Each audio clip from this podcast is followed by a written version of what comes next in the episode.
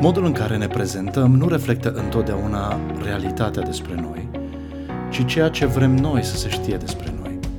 Cine suntem, în realitate, este adeseori acoperit de cine pretindem să fim, etichetele devenind mai importante decât conținutul.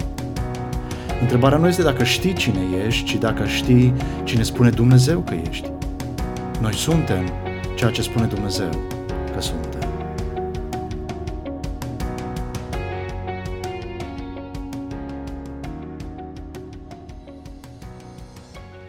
Matei, capitolul 5, de la versetul 10 la versetul 12. Ferice de cei persecutați din pricina dreptății, căci a lor este împărăția cerurilor. Ferice de voi când oamenii vă insultă, vă persecută și spun tot felul de lucruri rele, mințind împotriva voastră din pricina mea. Bucurați-vă și veseliți-vă pentru că răsplata voastră este mare în ceruri, căci tot așa i-au persecutat și pe profeții dinaintea voastră. Suntem la sfârșitul primei părți din predica de pe munte, predică adresată de Domnul Isus ucenicilor săi în primul rând. O predică în care primul punct, de la versetul 3 la 16, este despre profilul ucenicului său. Profilul ucenicului său. A fi ucenicul lui Hristos atrage după sine promisiunea lui că vei fi fericit într-un mod în care lumea nu va cunoaște și nu va experimenta niciodată. Și anume, vei avea împărăția cerurilor vei fi mângâiat, vei moșteni noua creație, vei fi săturat, vei avea parte de milă, îl vei vedea pe Dumnezeu și vei avea statutul de fiu, fică al lui Dumnezeu.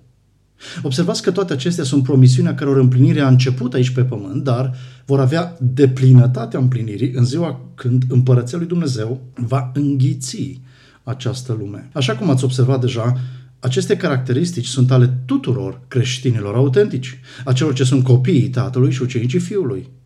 Ele nu sunt prezente în viața creștinilor precum darurile spirituale, adică după cum vrea Duhul Domnului să le împartă, ci sunt caracteristici a fiecărui creștin în parte, deoarece ele sunt caracteristicile vieții veșnice, viața trăită de Hristos pe pământ, viața pe care Hristos a pus-o prin Duhul Sfânt în fiecare om care a ajuns să creadă că Isus este Hristosul Fiului Dumnezeu. De asemenea, ați observat că Domnul Isus începe prezentarea acestor caracteristici plecând dinspre manifestarea lor interioară spre manifestarea lor exterioară. Începe cu a fi sărac în duh, îndurerat, blând și termine cu a fi împăciuitor și prigonit din pricina lui Hristos. Nu poți avea una fără cealaltă, nu le poți cultiva separat, ci fiecare crește bazată pe cealaltă.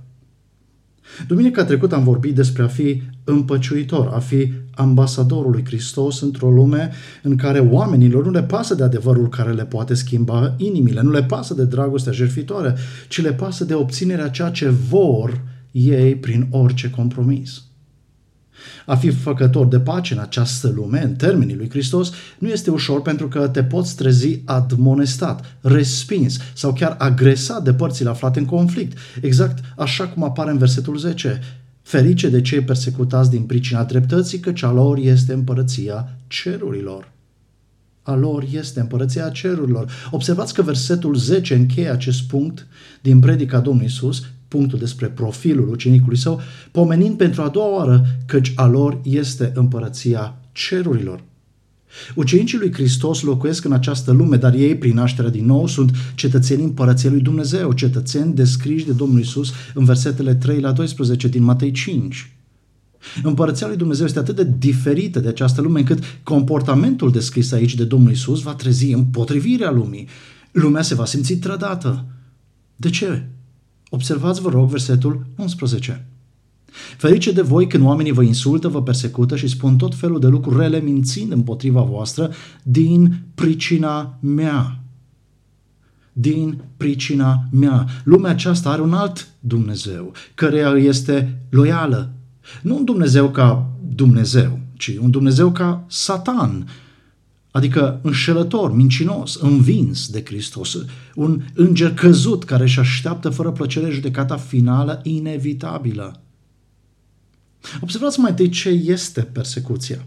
Cuvântul persecuție vine din limba latină și este înrudit cu cuvântul perseverență. Persecuție, perseverență. Doar că persecuția are conotația negativă a perseverenței și anume Persecuția este perseverența cuiva în a te vâna, în a-ți face rău. Observați că persecuția nu e un accident. Persecuția nu e o întâmplare, persecuția nu e o greșeală, nu e o toană, nu e sezonieră. Pentru astfel de situații negative avem alte etichete, alte numiri. Persecuția este perseverarea în fapte și vorbe rele în mod conștient, intenționat, din ură. Persecuția este perseverarea în fapte și vorbe rele în mod conștient, intenționat, din ură. La ce fel de persecuție se referă Domnul Isus în predica sa adresată ucenicilor săi? Domnul Isus nu se referă la persecuție rasială, socială, etnică, uh, nu se referă la persecuția drepturilor omului, ci la persecuția îndreptată împotriva dreptului, dreptății sale îndreptată împotriva sa. Când Domnul Isus vorbește despre dreptate, nu se referă la dreptatea definită și susținută de oameni, ci la dreptatea, la neprihănirea despre care el a pomenit mai devreme ucenicilor săi în versetul 6, că este obiectul tânjirii oricărui om care este ucenicul său, și anume tânjirea după standardul conform caracterului Dumnezeu, tânjirea după dreptatea și neprihănirea lui Dumnezeu. Care este acest standard? E bine, Dumnezeu însuși. Pentru că nu este nimeni și nimic mai mare ca El. El este standardul dreptății. Atunci când ucenicii săi trăiesc dreptatea lui Hristos în relațiile lor cu cei din jur. Când creștinii perseverează în dreptatea și neprihănirea lui Hristos, lumea reacționează prin prigoană, lumea se manifestă conștient, intenționat și de durată împotriva a ceea ce este, face și afirmă Hristos prin, prin ucenicii săi. Să vă dau un singur exemplu din Noul Testament. Aduceți-vă aminte de cuvintele spuse de Domnul Isus lui Pavel pe când acesta era un prigonitor al creștinilor. Citez din Fapte 9. În timp ce era pe drum și se apropia de Damasc, a strălucit deodată împrejurul lui o lumină din cer. El a căzut cu fața la pământ și a auzit un glas care zicea, Saul, Saul, apropo, Saul este numele evresc al lui Pavel, deci, Saul, Saul, de ce mă persecuți? El a întrebat, cine ești, Doamne? Isus i-a răspuns, eu sunt Isus, cel pe care îl persecuți. Închei citatul. Observați că Saul nu se întâlnise niciodată fizic cu Isus până la acest moment. Saul nu știa în mod personal, nu l-a cunoscut în mod personal pe Domnul Isus. Și totuși aici Domnul Isus îi spune, de ce mă persecuți? A persecuta pe copiii Domnului care perseverează în dreptatea neprihănirea lui Hristos înseamnă a-L persecuta pe Hristos. Pavel sau Saul credea că persecută conform dreptății lui, a neprihănirii lui, pe o sectă, pe niște membri a unei secte numită Calea. Ce nu a înțeles el până la acest moment era că persecutând pe ucenicii lui Hristos, el de fapt persecuta pe Hristosul acestor ucenici. Care sunt formele de persecuție descrise de Isus împotriva ucenicilor săi? Priviți în versetul 11. Trei forme de persecuție. Ferice de voi când oamenii vă insultă. Prima formă de persecuție amintită de Domnul Isus este cea prin abuzul verbal, insulta, jignirea, a mușca cu vorba. Cuvinte de genul pocăitule, retrogradule, înapoiatule sau tu cu pocăiții tăi, cu păcălicii tăi. Sunt insulte, sunt moduri intenționate de a mușca cu vorba, a răni cu vorba. Sau în Matei 26 cu 67 avem un alt exemplu îndreptat împotriva lui Isus.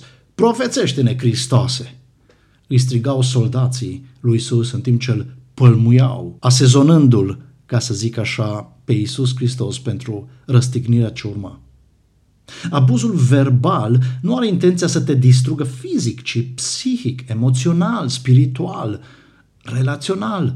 Are rolul să-ți mânjească identitatea primită de la Hristos. De ce ai jigni și ai scuipa pe cineva care oricum urmează să fie mort în câteva ore probabil, fiind răstignit, fiind frânt fizic. Probabil pentru că vrei să-l frângi și spiritual, prin insultă, prin jignire. Nu te interesează dreptatea și adevărul, ci vrei să jignești, vrei să rănești, vrei să faci rău celuilalt.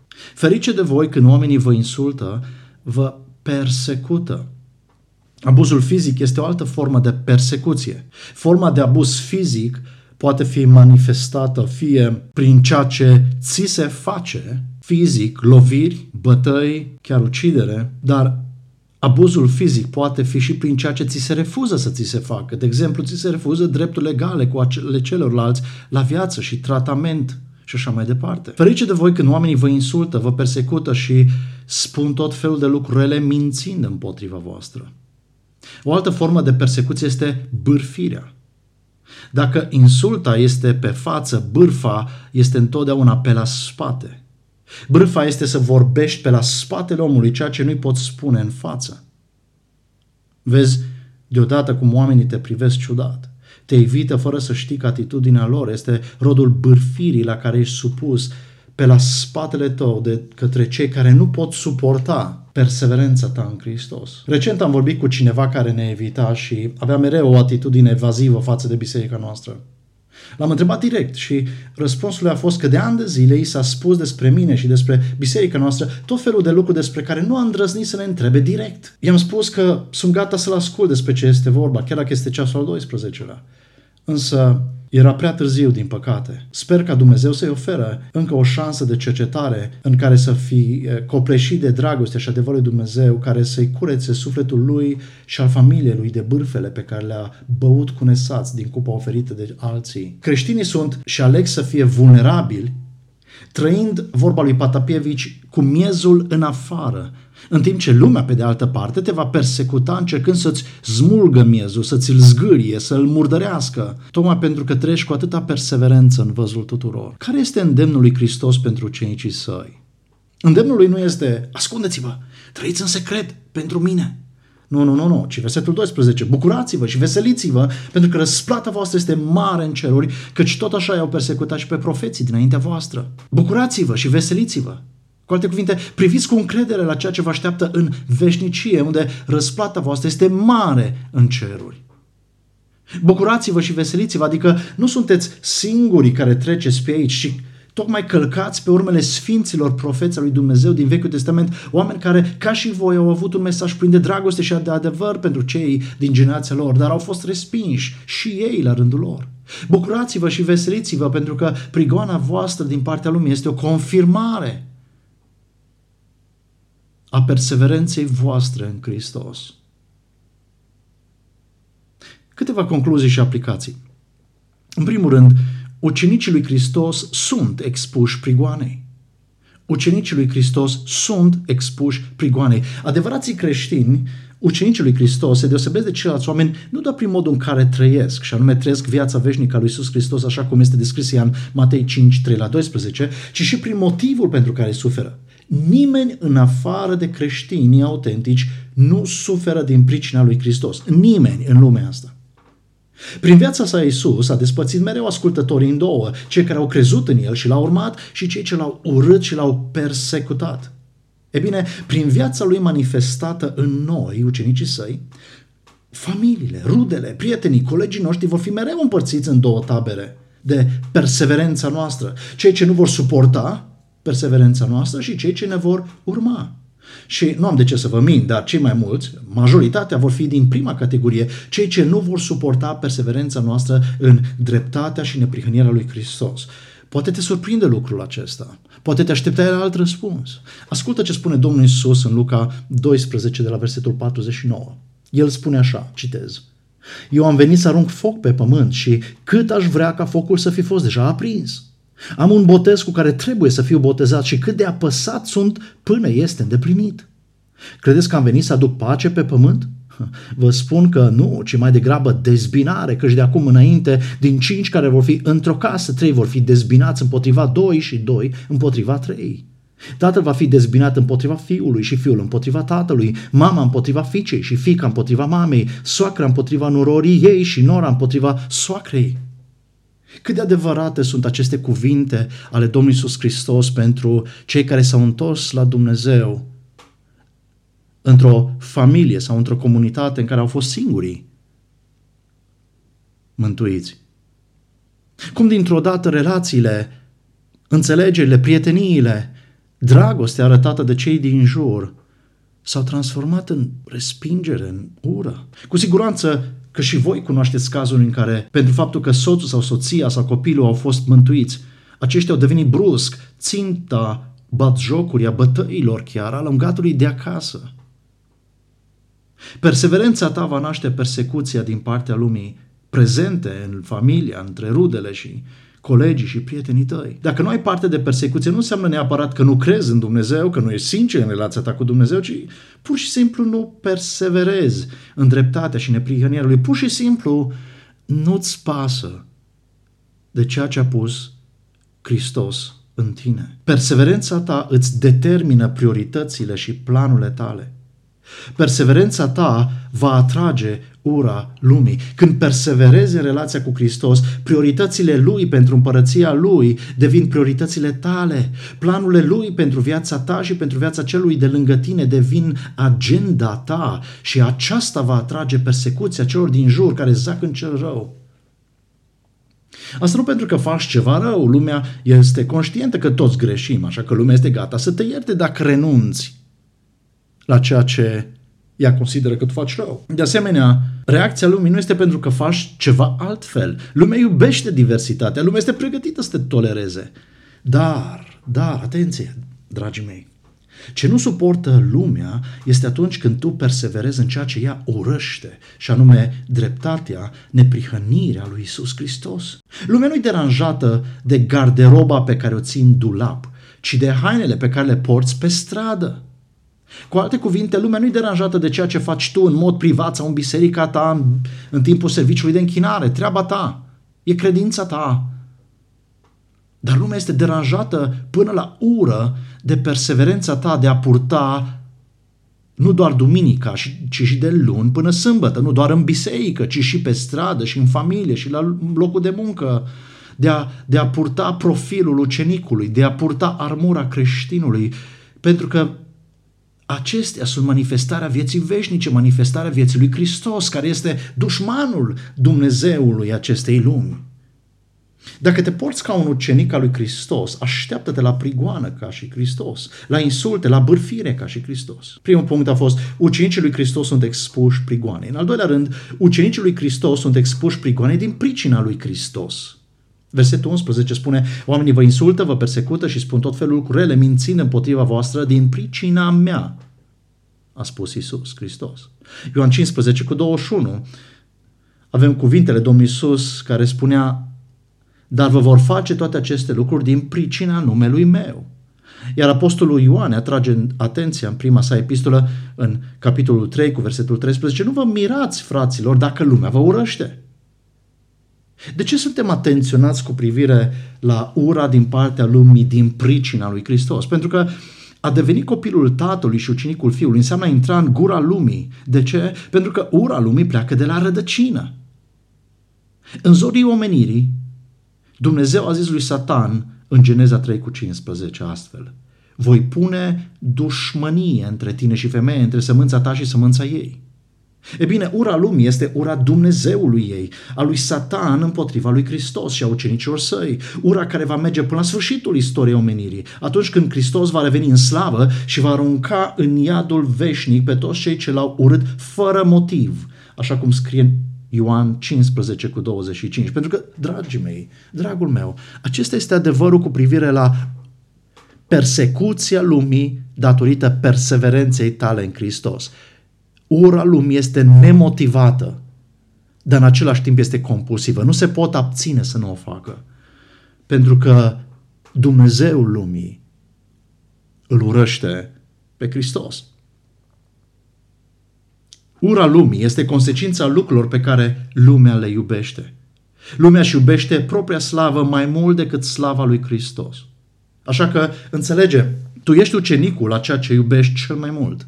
Repet, tu ești ucenicul a ceea ce iubești cel mai mult. Fie ești ucenicul lui Hristos, fie ucenicul lumii, implicit al diavolului. Nu poți merge în ambele direcții, nu poți avea parte de dragoste din ambele părți și pentru ambele părți. Domnul Iisus a spus-o clar, nimeni nu poate sluji la doi stăpâni, căci ori îl va urâ pe unul și, implicit, îl va iubi pe celălalt, ori va fi devotat unuia și îl va disprețui pe celălalt. Nu puteți sluji lui Dumnezeu și lui Mamona, atrage atenția Domnului Iisus ucenicilor săi în Matei 6 cu 24.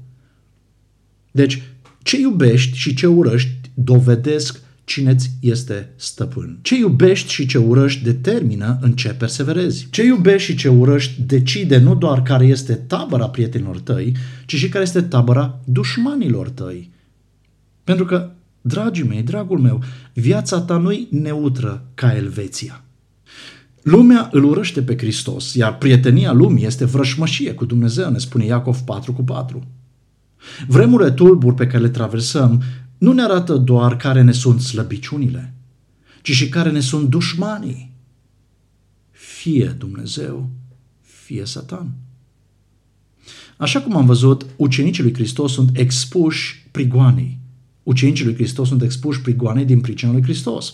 În al treilea rând, prigoana din partea lumii te obligă la un anumit comportament. La un anumit comportament. Ascultă ce spune Domnul Iisus în Matei 10 cu 16 în contextul prigoanei de care vor avea parte ucenicii săi. Matei 10 cu 16. Iată, eu vă trimit ca pe niște oi în mijlocul lupilor. Fiți deci înțelepți ca șerpii și fără pată ca porumbeii. Ați observat ceva interesant? Domnul Iisus numește pe ucenicii săi oi, șerpi și porumbei. Într-o singură persoană, ucenicul lui Hristos este deopotrivă oaie, șarpe și porumbel. Ce a vrut să spună Iisus? În primul rând a spus despre ucenicii săi că ei sunt niște oi, ca niște oi în mijlocul lupilor. Cu alte cuvinte, a fi oaie înseamnă că succesul tău, succesul meu, succesul nostru se va măsura după jertfa noastră. Domnul Iisus a fost numit de Ioan Botezătorul mielul lui Dumnezeu care îndepărtează păcatul lumii. Iar Iisus și-a numit ucenicii oi. De ce? Pentru că oile erau folosite în poporul Israel erau cunoscute pentru jertfă. Profeția din Isaia 53 cu 10 despre mielul lui Dumnezeu este că jertfa acestuia, jertfa mielului lui Dumnezeu va naște urmași. La fel, jertfa creștinului pentru semenii săi, de dragul lui Hristos, perseverând în Hristos, va naște urmași. Și Domnul Iisus a spus că unii vor aduce roadă 30, alții 50, alții 100. Într-adevăr, vorba peste veacuri rămasă în creștinism și despre creștini este că sângele martirilor este sămânță de urmași, este sămânța creștinilor. Succesul ucenicilor lui Hristos se va măsura după jertfa lor, după alegerea lor de a fi oi, ca oile. Apoi Domnul Iisus a numit, a spus despre ucenicii săi că ei sunt asemeni șerpilor. Ce înseamnă ca șerpii? Jertfa voastră este o dovadă de înțelepciune. Șerpii simbolizau în antichitate înțelepciunea. În Colosem 4 cu 5, Apostolul Pavel spune creștinilor din Colose, purtați-vă cu înțelepciune față de cei din afară, folosind fiecare ocazie. Cu alte cuvinte, fi înțelept, nu agresiv. Nu fi agresiv, nu fi gura care cere pumni. În 1 Petru, capitolul 3, cu versetul 9, citim astfel. Să nu întoarceți rău pentru rău sau insultă pentru insultă, ci din potrivă binecuvântați pentru că la aceasta ați fost chemați să moșteniți binecuvântare, iar mai târziu, de la versetul 13, spune și cine vă va face rău dacă voi sunteți plini de râvnă pentru bine? Dar, chiar dacă ați suferit din cauza dreptății, este ferice de voi. Să nu vă temeți de ce se tem ei și să nu vă tulburați, ci sfințiți-l în inimile voastre pe Hristos ca Domn. Fiți totdeauna pregătiți să răspundeți oricui vă întreabă despre motivul nădejdii care este în voi, dar cu blândețe și teamă. Observați, fiind înțelepți ca șerpii, cu blândețe și teamă, având o conștiință bună, pentru ca în ceea ce sunteți vorbiți de rău, cei ce vă defăimează să fie făcuți de rușine datorită purtării voastre bune în Hristos. Căci este mai bine dacă așa cere voia lui Dumnezeu să suferiți atunci când faceți binele decât atunci când faceți răul. Căci și Hristos a suferit odată pentru totdeauna pentru păcatele noastre. Fie înțelept și suferă pentru dreptatea și neprihănirea lui, nu pentru dreptatea și neprihănirea ta. Fie înțelept. Nu provoca. Jertfa ucenicilor lui Hristos este o dovadă de înțelepciune. Apoi, Domnul Iisus îi aseamănă pe ucenicii săi cu porumbeii. Ce înseamnă aceasta? Înseamnă că înțelepciunea voastră să fie fără păcat, neîntinată de firea voastră păcătoasă. Înțelepciune fără păcat, inocentă, înseamnă fără gânduri ascunse de răzbunare, fără dorință de a insulta sau bârfi pe cel care te persecută pentru perseverența ta în Hristos.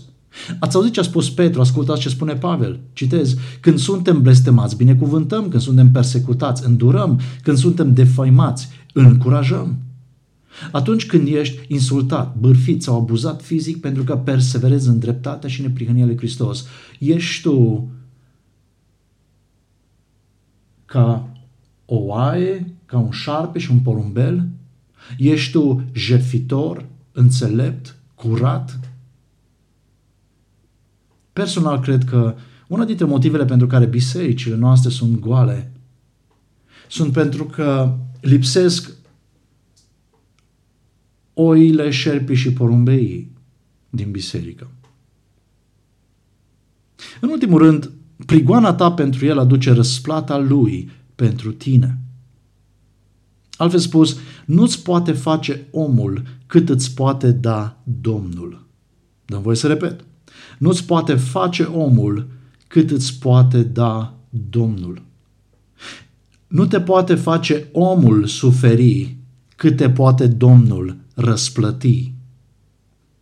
În 1 Petru 2 cu 12, Apostolul spune să aveți o purtare bună printre neamuri pentru ca, deși vă vorbesc de rău ca pe niște răufăcători, să-L slăvească pe Dumnezeu în ziua cercetărilor.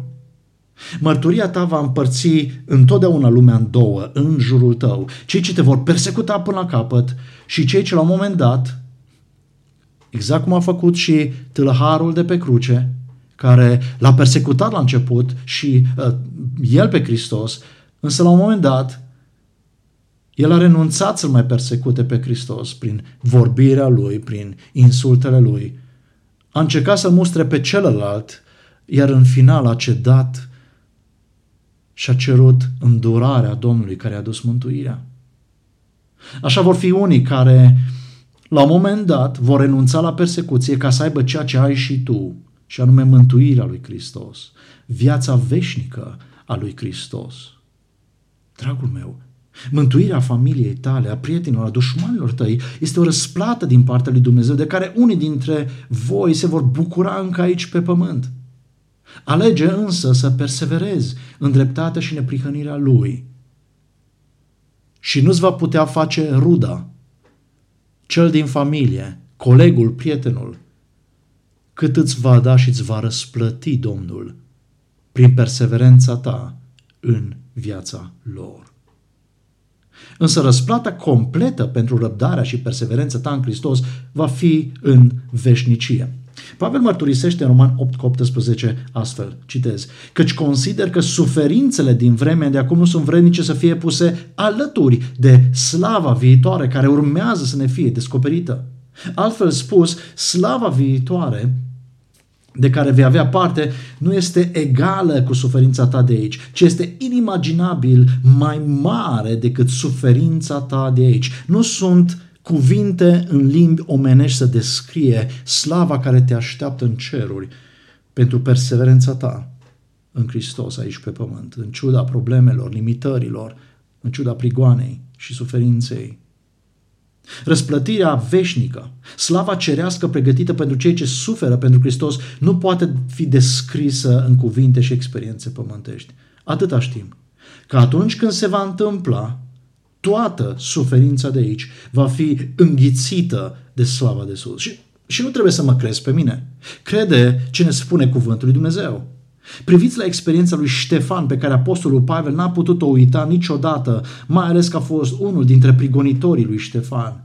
Priviți cum slava de sus a înghițit suferința lui Ștefan în timp ce acesta era prigonit, era abuzat de către cei care îl urau pe Hristos. Dăm voie să citesc întâmplarea așa cum cuvântul lui Dumnezeu ne-o prezintă în Faptele Apostolilor, capitolul 7 de la versetul 54. Când au auzit ei aceasta, s-au înfuriat și scrâșneau din dinți împotriva lui. Este vorba de prigonitorii lui Ștefan, care l-au acuzat pe nedrept pentru că îl vroiau distrus datorită mărturiei lui pentru Hristos. El însă, Ștefan, plin de Duhul Sfânt, a privit spre cer și a văzut slava lui Dumnezeu și pe Iisus stând la dreapta lui Dumnezeu și a zis, iată, văd cerurile deschise și pe Fiul omului stând la dreapta lui Dumnezeu. Atunci ei au început să strige cu glas tare și nu au vrut să mai asculte, ci s-au repezit într-un singur gând asupra lui. L-au scos afară din cetate și l-au lovit cu pietre. Martorii și-au pus hainele la picioarele unui tânăr numit Saul. Și loveau cu pietre pe Ștefan care se ruga și zicea, Doamne Iisuse, primește Duhul meu. Apoi a căzut în genunchi sub ploaia de pietre, vă dați seama? Câtă durere, câtă suferință, câtă ură în jurul lui. Moment în care Ștefan cade în genunchi și a strigat cu glas tare, Doamne, nu le țin în seamă păcatul acesta. Și spunând aceasta, a adormit. Este modul frumos colorat în care Luca descrie moartea martirului Ștefan. Dragilor, ferice de cei persecutați din pricina dreptății, căci a lor este împărăția cerurilor. Amin.